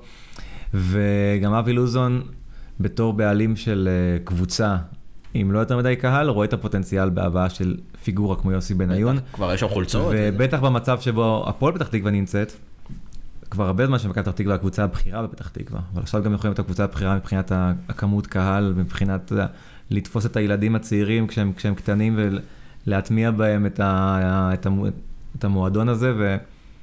לא יודע, אולי, אולי זו החשיבה שם. אני תכף, אנחנו, זה עכשיו במעבר ממש ישיר לנושא הבא שלנו, אני אשמור לי שאלה בצד, אה, לגבי בנ- בניון ומיתוג, כי הוא עבר shifting, הרבה shifting בקריירה שלו. לג- לגבי המיתוג שלו, אנחנו נדבר על זה מיד. אה, משהו נוסף שאתם רוצים לציין לגבי המחזור, מישהו שבלט, מישהו שזו תופעה, משהו ששכחנו? נראה לי שהתופעה זה השופטים, ובואו נקווה שלא נדבר על זה יותר. אני מסכים איתך לחלוטין. אה, ואנחנו עוברים לנושא הבא, שאגב אותי מאוד מאוד מסקרן. אז כמו שאמרנו, אנחנו מארחים כמובן את אה, ניר רוזנטל, אה, בעל חברת אה, גולד מדיה, שהוא בעצם בעל אה, סוכנות ייעוץ תקשורת, ניהול מוניטין לשחקני מאמני כדורגל. אז קודם כל אני אשמח אה, שתסביר מה, מה בעצם אתה עושה, מה זאת החברה הזאת, מה התפקיד שלה, איפה הצורך הזה, כל מה שאתה יכול אה, לספר לנו על מה שאתה עושה בעצם. אוקיי, אז uh, בעצם גול מדיה, שהגיתי אותה ככה, יצרתי אותה באמת במשהו ככה מלא בתשוקה וביצר. uh, אני תמיד אומר שהמוניטין של הכדורגלן הוא בעצם משולש. משולש שמורכב משלוש צלעות, שזה תקשורת, uh, המועדון והק... והקהל. ומי שיודע בעצם לשלוט בש, בשלוש הצלעות האלה בצורה נכונה, התדמית שלו תהיה חזקה. אה, רוב השחקנים, מגיל מאוד מאוד צעיר, הם כבר היו מסומנים כהבטחה מטורפת, וגם מי שמהם אהב קבוצה, הוא לא היה אוהד כמונו. לא נסע לכל משחק ובשבתות וטירוף, כי היה לו דברים אחרים לעשות, להתכונן למשחק שלו, והאורח חיים שלו כבר היה שונה, והוא גם כבר היה כל כך בתוך זה של להיות אוהד. הוא היה חובב קבוצות, נגיד את זה ככה. אז לא באמת יודעים איך האוהדים מתנהגים. אה, אתן לך דוגמה לשחקן למשל שעבדתי איתו, הוא ראה אותי במשחק שלנו נגד הקבוצה שלו אחרי המשחק עם החולצה של נתניה. אמר לי, וואו, אתה אוהד אוהד, אה? כי מבחינתו מישהו שהולך עם החולצה זה אוהד מטורף. אמרתי לו, וואו, אין לך מושג, אה? אז אה, אה, לגבי, ה... לגבי האוהדים צריך לדעת איך, איך להתנהל, לגבי התקשורת אין מה להרחיב בכלל. ולגבי ההתנהלות בתוך המועדון, איך מדברים עם המאמן, איך מדברים עם המנכ"ל, עם הבעלים, אה, איך אני מתנהל ביום-יום, אם אני אומר בוקר טוב ל, ל, לפקידה, אם אני עוזר לנהג אוטובוס שהוא, שהוא מרים ציוד, כל הדברים האלה מסתכלים עליהם. מי מרים את הקונוסים אחרי האימון, מי משאיר אחריו בקבוק מים על הדשא. הכל בסוף קשור. ובעצם היום, התקשורת הספורט, איך שהיא מסוכרת, איך, איך, איך שהיא עובדת, סליחה, בצורה שבה היא מסקרת. אם נלך ל-15 שנה אחורה, מה היה לנו? היה לנו משחק מרכזי בתלעד, ערוץ 2 ככה, שבת בערב. חוץ מזה, שאר המשחקים, רק תקצירים. אה, היה לנו שני עיתונים, מעריב ידיעות. כלומר, אם היה משחק בשבת בערב בליגה הספרדית, היינו רואים ביום ראשון, הסתיים לאחר, סוסיידד בלבאו, הסתיים לאחר סגירת הגיליון, רק ביום שני היינו מגלים כמה נגמר. אבל המוזיקה של התוכניות הייתה יותר טובה. זה בטוח. אה, ושירים ושערים, כמו שהיו צוחקים על זה בבובה של לילה, הם בעצם לקחו את, ה... את הקטע הציורי, וגורמים למשחקים עם אלף אה, איש להישמע כאילו זה במרקנה עכשיו. אה, אבל מה שכן, ההתעסקות, בגלל שהייתה רק שעה אחת בערוץ 2, פעם בשבוע, שאר הזמן היה אקטואליה, שעשועונים וכאלה, מתעסקים אך ורק בכדורגל. כלומר, כמה כמה, מי שיחק, מי לא שיחק, מי בישל, זהו. והיום, בגלל שיש 24-7 אתרי אינטרנט, אפליקציות, חייבים לחדש כל הזמן. אם תיכנס ל-one בשעה 12 בצהריים, תראה כותרת, תיכנס ב-2, תהיה אותה כותרת? לא. כי אם תהיה אותה כותרת, אתה, כבר לא תיכנס גם עוד פעם בארבע. אתה תגיד, טוב, הם, הם תקועים אותה כותרת. כן. הם כמו העיתון. אז כדי לייצר כל כך הרבה כותרות בכל כך הרבה מדיות, אי אפשר להתעסק אך ורק בכדורגל. לא, זה 11 יש להם 11. תוכניות בערוץ הספורט של 24/7 שהם צריכים להחזיק, מגרש. של הבוקר, מגרש של אז, הצהריים. אה, אז אם פעם הכותר, הכותרת הייתה, לדוגמה, בית"ר ירושלים ניצחה אה, 3-0, אה, בניון אה, כבש, היום הכותרת תהיה ניצחון לבית"ר ירושלים, בניון מאוכזב ממעמדו כי פתח על הספסל. כלומר, יחפשו משהו שהוא השלילי כדי, כדי לגרום לנו להיכנס, כי כל קליק שווה כסף. אנחנו, אני לא צריך לספר לכם, אבל ככה זה עובד היום. ויש המון בורות ש... שהשחקנים צריכים להיזהר איך לא ליפול אליהם. ורובם לא באמת יודעים איך לעשות את זה. הם משוכנעים שהם יודעים הכל, אבל הם תמיד יש להם עוד דברים שהם יכולים ללמוד. כמו שאני לומד מעבודה עם כל שחקן, אני מצליח להעביר להרבה מאוד שחקנים אה, מתודות ובעצם דרכי ראייה שונות, שפתאום אומרים, וואי, לא חשבתי על זה, זה באמת עדיף לעשות, לעשות את זה ככה, נכון? ומתי להעלות פוסט לפייסבוק ומתי לאינסטגרם. מה לענות לאוהד ששלח לי הודעה אישית, מה לענות לאוהד ששלח לי הודעה אישית לא נחמדה. אה, מה אני עושה כשאני יוצא מהאימון? אני נכנס, אני נכנס ודופק רייס בלי חגורה, או שאני יודע שמסתכלים עליי ואני אתחיל את השיחה בדיבורית עוד שלוש דקות? כלומר, הכל השחקני, כל דבר וכל אה, כל דבר קטן היום נספר. ואני זוכר למשל משנה שעברה, שסלובו בחן שני אה, שחקנים על אותה עמדה, אני כמובן לא אגיד שמות. הוא העדיף את השחקן שעל פניו היה פחות טוב מקצועית. כי השחקן הטוב יותר, הוא דיבר עם המאמן שלו מליגה א', שאמר לו, שמע, הוא אחלה, אבל uh, לפעמים הוא לא קם בבוקר, לפעמים הוא... אתה יודע. אז הוא אומר, וואלה, אני מעדיף את השחקן ההוא שיהיה לי בריא בחדר הלבשה, ברור. שישמור על ה... והיום שחקנים שמים לב לזה, שחקן עם תדמית חזקה, עם אופי טוב, שהוא אה, עוזר ל, למערכת, שהוא לא מזיק, הערך שלו עולה, הערך הכלכלי שלו עולה. אמרת קודם שירן ייני, הוא לא השחקן הכי טוב במכבי תל אביב, אבל הוא אחד הראשונים שישמרו עליו שם תמיד. ואתה יודע, אם נעשה פה משחק אסוציאציות, אה, אני, אם אני אגיד שם ואתם ברור. תגידו לי מה דעתכם, אנחנו בעד משחקים. פרנצ'סקו טוטי, בואו, חיובי. סטיבן ג'רארד, חיובי, בטח. בלוטלי, בעייתי. יפה. אני היחידי שאוהב אותו. לא, אתה יודע, גם בישראל היום, אה, פעם שחקן היה נמדד אך ורק כמה גולים יש לו וכמה, וכמה בישולים.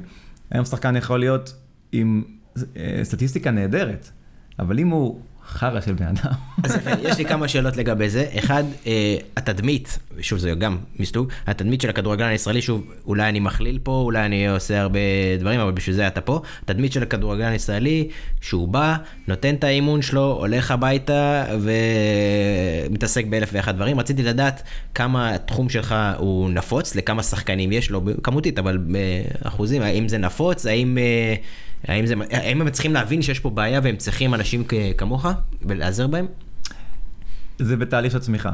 אני, אני לא אשקר. יש, אה, יש, עדיין, יש, יש עדיין קושי לגרום לשחקנים להבין שהם צריכים את ה... שהם צריכים בעצם את השירות הזה, נקרא לזה ככה. אה, לדעתי זה משהו ש... שיכול להתאים לשחקנים מאוד צעירים, וגם לשחקנים מאוד ותיקים ו... ומוצלחים. יצא לי אדם לעבוד עם בערך שישה, שבעה שחקני נבחרת, כלומר שחקנים ש... לא צריכים שאני באמת אהיה שם כדי לקבל את החוזה הבא שלהם, אבל הם רוצים להשתפר. לשנות את, ה... את איך שהם נראים ואיך שמדברים עליהם. ושחקנים אה, ישראלים, כמו שהתחלת ואמרת, התדמית היא, כן, באים שעתיים, מתאמנים והולכים הבית. הטעות במקור. ו... וזה לא ככה, הם עובדים קשה, אי אפשר להגיע להיות שחקן בליגת העל בלי עבודה קשה של שנים. ו... ולאכול נכון, ולא לצאת לבילויים, ולא לשתות אלכוהול עד שעה מאוחרת, וכשהם עושים את זה, אז כמובן שישר מצלמים. מצלמים ומראים. אה, אני חושב שפשוט אה, יש איזשהו עניין, הרי באירופה, שחקן ש... אה, אוקיי, אלמוג כהן ואני, אנחנו בקשר מצוין, לא רק בקטע של עבודה שהוא ביחד. אגב יש לו תדמית של... אה, אלמוג כהן, כן. בדיוק. שהוא הארד וורקר. אז הוא תמיד אומר לי, פה אצלנו, אחרי משחק, אנחנו יכולים להפסיד את המשחק. אני אלך עם, ה, עם החברים אה, לאכול משהו, ויהיו אנשים שישתו בירות וכאלה, והאוהדים יראו אותם, וזה לא יכאב להם. כי הם יודעים שלא משנה מה, ב-90 דקות על הדשא, הם היו מוכנים למות שם, והפסידו. זה יכול לקרות, מתבאסים, אבל זה יכול לקרות. ובארץ הרבה מאוד פעמים, אוהדים מרגישים שוואלה, רימו אותנו. הם לא נתנו, הם לא נתנו את המאה אחוז שם, כאילו, אז מה אתה חוגג? ואלמוג זה דוגמה טובה למה שאמרת. אה, כל שחקן שבעצם אני בא לעבוד איתו, אני אומר לו, אה, אנחנו מדברים ביחד, אנחנו בונים איזשהו, איזושהי תוכנית. אני שואל אותו, איך אתה חושב שרואים אותך היום? איך אתה רואה את עצמך היום? איפה אתה, איפה, איך אתה רוצה שיראו אותך ומה מה, אתה מוכן לעשות בשביל זה? ואלמוג כהן למשל, כשהתחלנו לעבוד, אז הוא אמר לי, שמע, אני עובד מאוד קשה, אבל אני תמיד אומר, אני אומר, עובדים קשה, אני עובד קשה, עדיין כאילו אני לא חושב שאת, שאת, התדמית שלי של הארד וורקר, ואז אמרתי לו, אל תגיד אני עובד קשה, תעבוד קשה, כמו שאתה עובד עכשיו, אבל תראה את זה כלפי חוץ. ובקיץ שעבר, הוא בנה מתחם אימונים אישי, ליד קריית גת באיזשהו, במושב של אחיו. אה, השקעה מאוד מאוד גבוהה, סכום שש ספרות. הוא בנה שם מגרש כדורגל קטן, חדר כושר, סאונה, מגרש חול. מקום מטורף, חדר מנוחה, צימר כזה שהוא בנה לעצמו. שחקנים באו, באים כאילו לפגרה, הוא סגר את עצמו שבוע שם, אצל אח שלו. כל יום אימון בוקר, מנוחה, ארוחה, אימון ערב. מקצוען. עשינו, עשינו איזשהו סרטון שצילמנו אותו, הבאנו שם צוות והפקה. אחר כך uh, שחררנו את זה. זה משהו שהאוהדים בגרמניה ראו ואמרו, וואו, זה שחקן שבמחנה אימון של העונה שעברה, המאמן איים עליו בקנס, כי הוא הוסיף לעצמו אימון ריצה יותר מכולם. הם חזרו חזרה למלון, והוא אמר, הרגשתי שלא נתתי מספיק בשני האימונים הראשונים של היום, אז הוא עשה ריצה ביער, חמישה קילומטר. המאמן ראה אותו חוזר מהריצה, אבל הפעם הבאה שאתה עושה את זה 500 יורו קנס. מדהים. אז זה... הלך לקטוף רוחמניות. השאלה שלי, יש, אה, האם הסובבים בארץ, אני לא מדבר על האם הסובבים, שזה הקבוצות, המשפחה, כל מי שסביב השחקן, האם הוא תומך בך או שנאבק בך? כי יכול להיות מקרים שאני יכול לתאר לעצמי שהקבוצה לא בהכרח תאהב את כל מה שאתה מתערב שם ונכנס שם בפנים. אה, נחלק את זה לשני חלקים. המשפחה, שזה בדרך כלל בת זוג, או אבא, או תלוי באיזה קשר. אה, זה מין כבדהו וחשדהו, מסתכלים עליי, מי זה החייזר הזה פה, בא, נותן עצות, אנחנו יודעים מה טוב.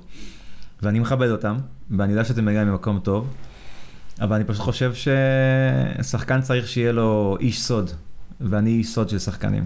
הם מספרים לי דברים שהם לא יכולים לספר לסוכן שלהם, כי הרבה פעמים הוא מייצג עוד שחקנים על אותה עמדה, וזה גם קרה לי. ניגוד אינטרסים? אה, ניגוד אינטרסים. אם הוא מספר את זה למאמן או, או למישהו מהקבוצה, זה גם יכול לפגוע בו. שחקנים, לא תמיד זה שחקן לשחקן אה, זאב, והרבה פעמים זה קורה ככה. אה, תקשורת. תקשורת, אין בכלל מה להרחיב. והם צריכים לפרוק, הם צריכים מישהו שהם יודעים, וואלה, אני אספר לו את הדברים האלה, הוא ייתן לי עצה טובה, אם לא יצאה טובה, לפחות ברקתי, ואני יודע שהוא לא הולך עם זה לתקשורת. אה, לא בקטע של איזה name dropping שחצני, אבל יש לי בוואטסאפ, בטלפון, דברים שאם הייתי רוצה, הייתי עושה כותרות, אבל אני לא כזה, והם סומכים עליי, וזה הכוח שלי, ברמה הבין-אישית. אה, לגבי הקבוצות, לדעתי דווקא הקבוצות אה, צריכות לאהוב את זה, כי היום שחקן הוא חלק ממועדון שהוא בעצמו מותג.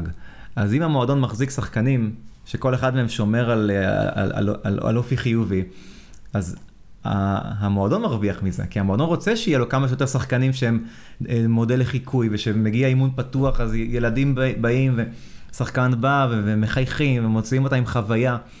הרבה מאוד פעמים שחקנים לא ממש מבינים את הכוח שיש להם.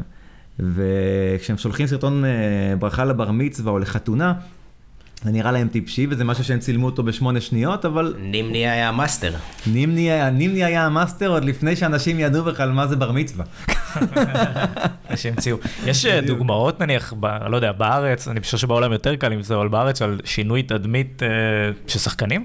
אני, בטח, אני אתן לכם דוגמה, אני בטוח שלא אכפת לו ש... שאני אספר. אה, לפני שנתיים התחלתי לעבוד עם בן סער, ובן היה אז בן 26, והפועל באר שבע הייתה הקבוצה מספר 13 שלו בקריירת בוגרים. זה המון המון קבוצות.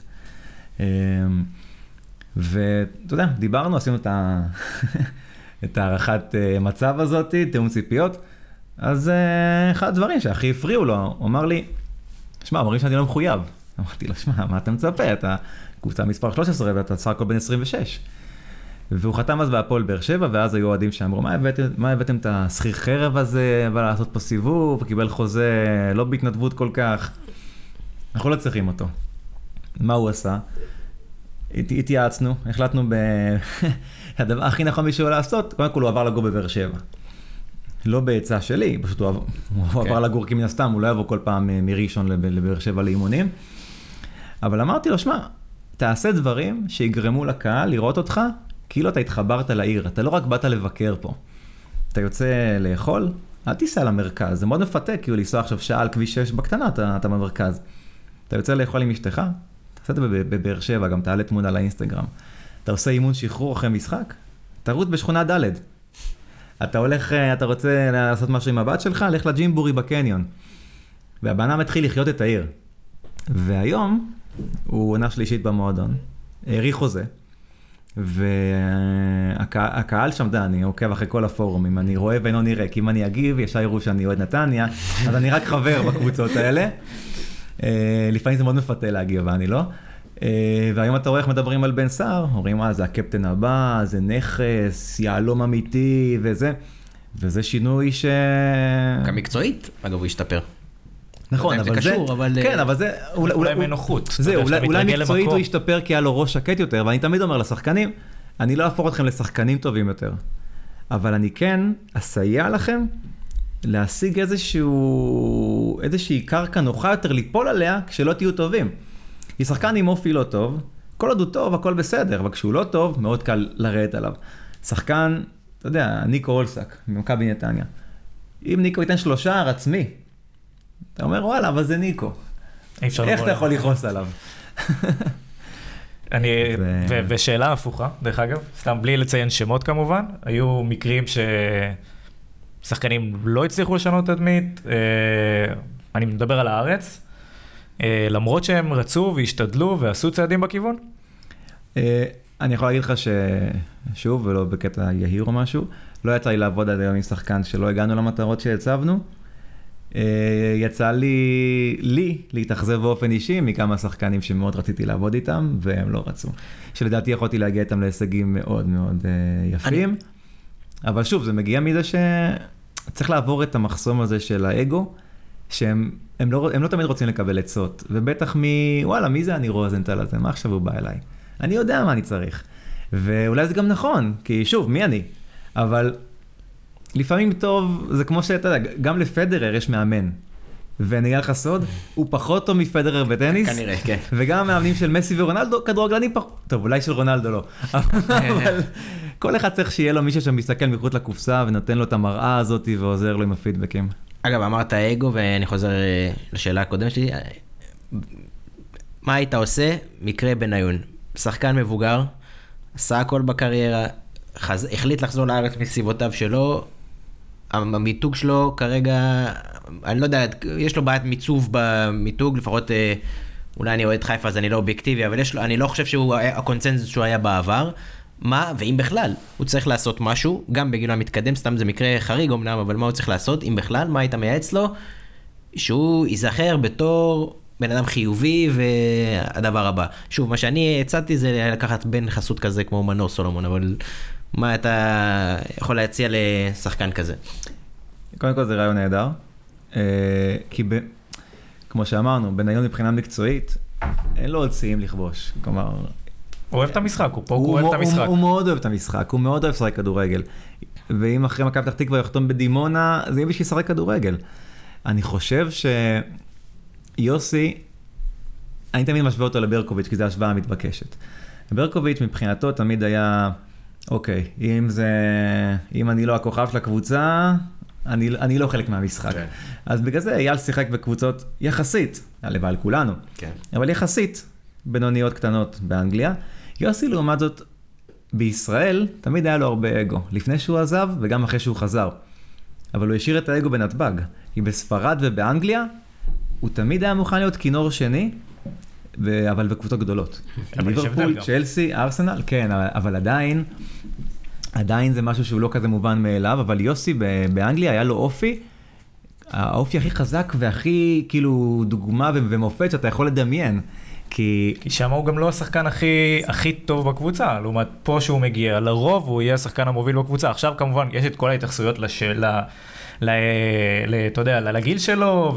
וכל הדברים האלה באמת, אבל אתה יודע, מבחינת יכולת, גם כשהוא במכבי פתח תקווה, הוא שחקן ששווה הרכב, גם בביתר ירושלים, מגיע לו דקות. נכון, אבל בגלל ש... סליחה, אבל באנגליה, בכל קבוצה שהוא היה, האוהדים שם והצוות והשחקנים מתים עליו. מה זה, איזה אישיות והכל. אבל בישראל, כאילו הוא חזר ואמר, טוב חבר'ה, עם כל הכבוד, וכמה שאני רוצה שתחשבו שאני צנוע, אני יוסי בניון. במכבי חיפה, אני, אני, אני, אני הקובע ואני הקפטן ואני הכוכב, ו, וכשהוא קיבל פחות דקות, הוא התחיל להתמרמר.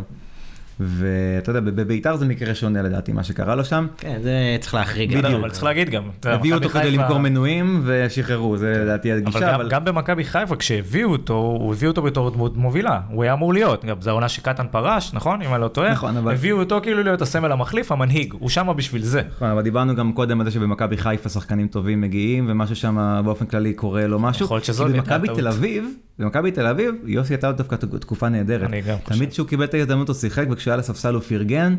דיברנו על זה, יש משהו במכבי תל אביב, התנהלות נכונה הם פשוט. יודעים ש- נורא להכיל ולכבות את השריפות הרבה לפני שהן- פורצות. אגב, בגלל זה הם לא מפחדים גם להביא שחקנים שהם עם תדמית, אני במרכאות כפולות ומכופלות, בעייתיים, שזה כמו אלירן עטר, ברק יצחקי ו- וכאלה שהם לא פחדו לשים את כולם בקבוצה אחת ושיהיה שם איזה פיצוץ אה, נכון. אטומי. אה, אנחנו, תמיד שיש לי עוד המון שאלות, אבל אה, הזמן פה מתחיל לדחוף בנו, אז אני אפנה לשאלות גולשים, וגם תרגיש חופשי לדחוף באמצע, נעשה את זה.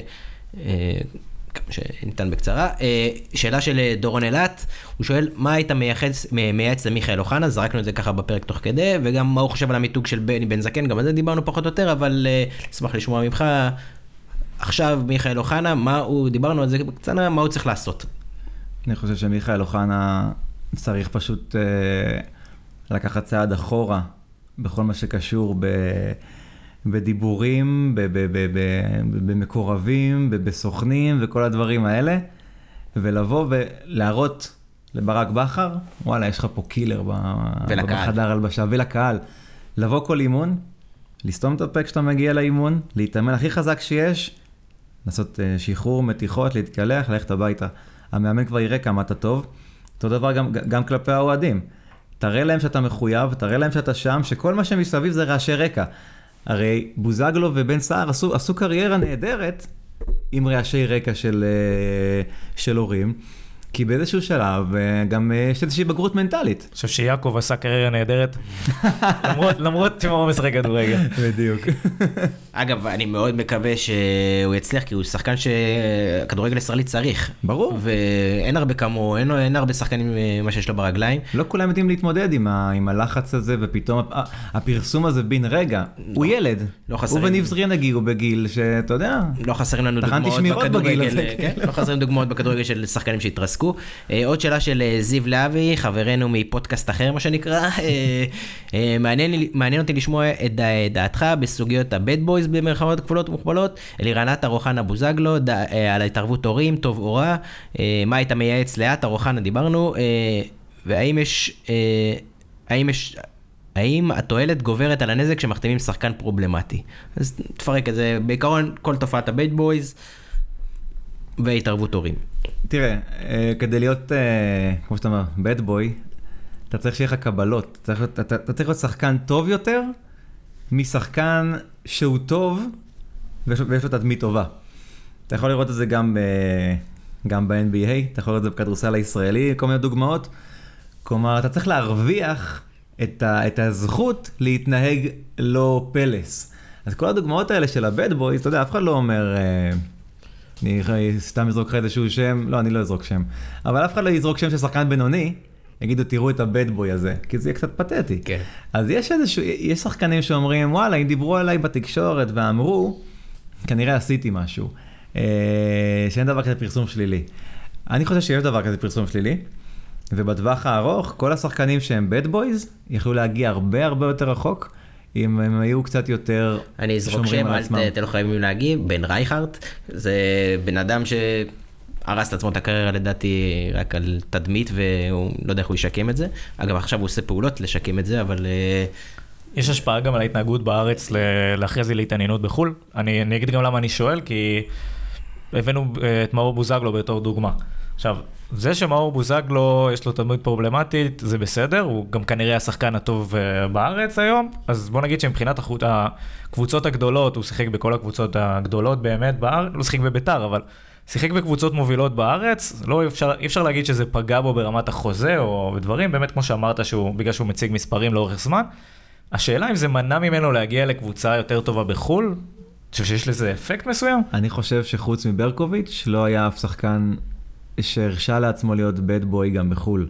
כלומר, ברגע שהשחקן הישראלי הבעייתי במרכאות, עוזב את, ה, את הביצה המוכרת של המקורבים, של העיתונאים, של מקומות הבילוי, של המסעדות, של תוכניות הרדיו, של כל הדברים האלה, ופתאום מגיע לאיזה מועדון שהוא בקושי מדבר את השפה, בטח לא מכיר אף עיתונאי, הוא מתעסק הרבה יותר בעצמו, הוא מתעסק הרבה יותר בכדורגל שלו, והוא גם יכול להוציא מעצמו הרבה יותר. אה, גם, גם שחקנים זרים שהגיעו לישראל ועשו את זה הפוך, רובם מתחילים פה טובים ומקצוענים. אה, אל, אלה שהתקלקלו זה אלה שהיו פה קצת תקופה ספג, ו... ספגו מנטליות. בדיוק, כלומר, אבל לרוב, כן, שחקן ישראלי שמגיע לחו"ל, הוא מתאים את עצמו. אלמוג כהן, שוב אני חוזר אליו, הוא דוגמה נהדרת. כי אלמוג בישראל היה הרבה דברים, הוא לא היה בדיוק בחור שקט. וברגע שמטאוס איפס אותו ואמר לו, שמע, יש לך יכולת ויש לך כישרון, ואתה hard worker, אחד הגדולים שראיתי, אם אתה תשנה משהו בראש, אתה תגיע הכי רחוק שאפשר, והוא אמר, וואלה, בא לי להיות טוב, בא לי להיות מקצוען, בא לי להיות סוס עבודה, אז הוא עושה את זה. כלומר, זה כל, כל כך קל לעשות את, ה, את, את השינוי הזה אם אתה מבין שהקריירה קצרה, וחבל על כל דקה לבזבז אותה על שטויות ועל התעסקויות ב... אה, יש לנו שאלה מאייל ינאי, הוא שואל, האם אתה גם עוסק בניהול משברים בקרב שחקני מאמני כדורגל? ואם כן, אז הוא ישמח לאיזה דוגמה על משבר שעזרת לנהל. שוב, רק אם אפשר לדבר על זה, אם לא, אמ, נמשיך אה, הלאה. בוא נגיד, אה, זה טיפה בעייתי להתייחס, אבל יודע מה, אני יכול להתייחס, אני יכול להתייחס. גיא חיימוב, שעונה שעברה היה שוער של הפועל באר שבע ופתח על הספסל אחרי שהוא הגיע, מ... אחרי שהוא הגיע מקריית שמונה, ששם הוא היה קפטן ושוער ראשון. העביר את המשפחה שלו מכפר גלעדי לעומר, כל המדינה בערך הוא עבר, ופתאום הוא היה על הספסל. והפועל באר שבע זו קבוצה שמאוד קשה להיות בה על הספסל, כי בטח כשוער, שחקן אתה יודע, טוב, אולי אני אעלה, אבל שוער, הולכים עם דודו גורש, הולכים איתו עד הסוף. ופתאום הגיע למצב ש... אה, כל משחק חוץ שלהם בליגה זה מלון לפני. ואירופה זה מן הסתם טיסה ומלון, והוא יודע שהוא לא משחק באף אחד מהמשחקים האלה. והיה לו מאוד מאוד קשה, ואז התחלנו לעבוד ביחד. ונתתי לו, ברוב הפעמים אוזן קשבת, להרבה מאוד תסכולים ולדברים, ואחד הדברים שאמרתי לו, שמע, תראה שאתה חלק מהקבוצה, כי שוער מאוד קל לו לפעמים. הוא, היה במשבר, הוא כבר כמעט, אתה יודע, מתאמן לבד. הוא השתגע. שוער מאוד מאוד קל לו, אתה יודע, נגמר המשחק, ניצחנו, הפסדנו, הולך לחדר הלבשה. אמרתי לו, לא, נגמר המשחק, תחגוג עם האוהדים, תעלה פוסט לפייסבוק, תשמח באמת, תתאמן עם חיוך, ואלה דברים שהוא באמת עשה אותם. וכשהוא קיבל את הצ'אנס שלו, הוא לא יצא מהשער עד סוף העונה. ויכול מאוד להיות שאם הוא היה נופל ככה, אתה יודע, שוקע במראה שחורה ועושה פרצופים, אולי הוא לא היה רואה דקת משחק עד סוף העונה. זה מאוד מאוד קל להגיע למקומות האלה, זה מאוד קל לתת את העצות האלה. צריך גם שחקן שיודע לקבל, להקשיב ולבצע, וצריך מנטליות מסוימת של שחקן, כלומר זה לא מתאים לכל אחד. אז קודם כל, אני, ברמה האישית אני שמח לשמוע שיש לזה בכלל אה, הבנה והכלה של, שצריך לשפר דברים, ושיש איש מקצוע שאפשר לפנות עליו, ואנשים עושים את זה, זה מאוד מעודד אותי, אני חושב שזה חובה בטח לשחקנים המובילים בכדורגל הישראלי. וזה קריטי לקריירה שלהם. אה, אני רק יכול לקוות שיותר ויותר אנשים יפנו לאנשי מקצוע כאלה וידעו להתמודד, זה בטח יש, זה ישפר את הכדורגל משמעותית. אה, אנחנו מסיימים את הפרק, היה מאוד מאוד מעניין. נעשה איזה סבב אה, הימורים כזה על המשחקי המחזור הבא, למרות שאנחנו לא עושים את זה בדרך כלל, אבל פה, אם, אם תמיר לא פה, בוא ננצל את, ה, את ההזדמנות לעשות מה שאנחנו רוצים. אז אני, שאל, אני אגיד את המשחק, אתם תגידו הימור, אני גם אגיד אחרון, אז אני אעתיק מאחד מכם. אה, מכבי תל אביב, הפועל רעננה. מכבי תל אביב. מכבי תל אביב. מכבי תל אביב, זה קשה לי. זה קשה לי, זה קשה לי, זה קשה לי, אבל אני אגיד מכבי תל אביב. מ"ס אשדוד, הפועל עכו. משחק אה, חשוב. אשדוד. עכו. אשדוד. בני סכנין, מכבי חיפה. tricky. מכבי חיפה. תאמיץ. סכנין. בסכנין, תיקו. למרות זה לא בעכו, כן, זה לא- כן. זה לא בדוחה. אני אומר תיקו, אה, זה כ- נעשה לעצמי עם היעמיק, מה אכפת לי. הפועל באר שבע, מכבי פתח תקווה, הפועל באר שבע. אחד. הפועל באר שבע, כן. קריית שמונה, הפועל אשקלון, משחק מעניין, אין מאמן לאשקלון, גם נכון, אבל קריית שמונה. אני חושב שגם, דרך אגב, הם קופחו, כאילו הם אה, משחקים טוב. לא לא יצא להם אה, נכון, הם מבחינת מזל, טוב משחקים טוב. תיקו, קריית שמונה יצא להם האוויר, לא ירדו, לא יהיו בפלייאוף. אשקלון צריכים את זה, אבל הם לא ינצחו, אז תיקו לדעתי. זה משחק קריטי, כי הפועל אשקלון אין להם מאמן, ואז בא מאמן חדש, ואנרגיות, ופה אני אלך עם אשקלון. ועכשיו השאלה, אני אבדוק את האובייקטיביות שלכם, הפועל חיפה, מכבי נתניה. רוצה נתניה, כנראה תיקו. באמת? אוקיי. ניצחון להפועל חיפה, מרשים. כל- שבע אפס. כל- כל גול בצבע. אתם גם המאיימי? כל גול בצבע. מכבי נתניה, את האמת? דיה סבא ישחק? לא, זה אחד הבעיות. בעיה, אני עדיין אלך עם מכבי נתניה. בית"ר ירושלים בני יהודה, תיקו. בית"ר. אני אומר בית"ר רק כדי שמשה יפסיק להגיד שהם גנ- גנבי דעת, הוא אמר שאם הם ינצחו, אז הם יפסיק, יפסיק להגיד את זה, אז בית"ר ינצחו, זה, זה משהו פרטי וחבר. אז חברים, היה לי באמת העונג וכיף גדול ל- ל- להיות איתכם בפרק. אה, אנחנו, אתר הזווית כמובן, אתם יכולים לשמוע את הפודקאסט הזה בכל אה, פלטפורמות הפודקאסטים שיש, אם זה בסאונד קלאוד, אם זה באייפון, באנדרואיד ובכל פלטפורמה אחרת, ואם אתם לא יודעים אז פשוט תשאלו אותנו ואנחנו נעזור לכם. אה, היה עונג, שיהיה שבוע טוב, ול- ולהתראות היה לכולם. כיף כתמיד. יש לי פודקאסט, מה זה פודקאסט? זה כמו חדשות. יש לי פודקאסט, מה זה פודקאסט? זה כמו חדשות.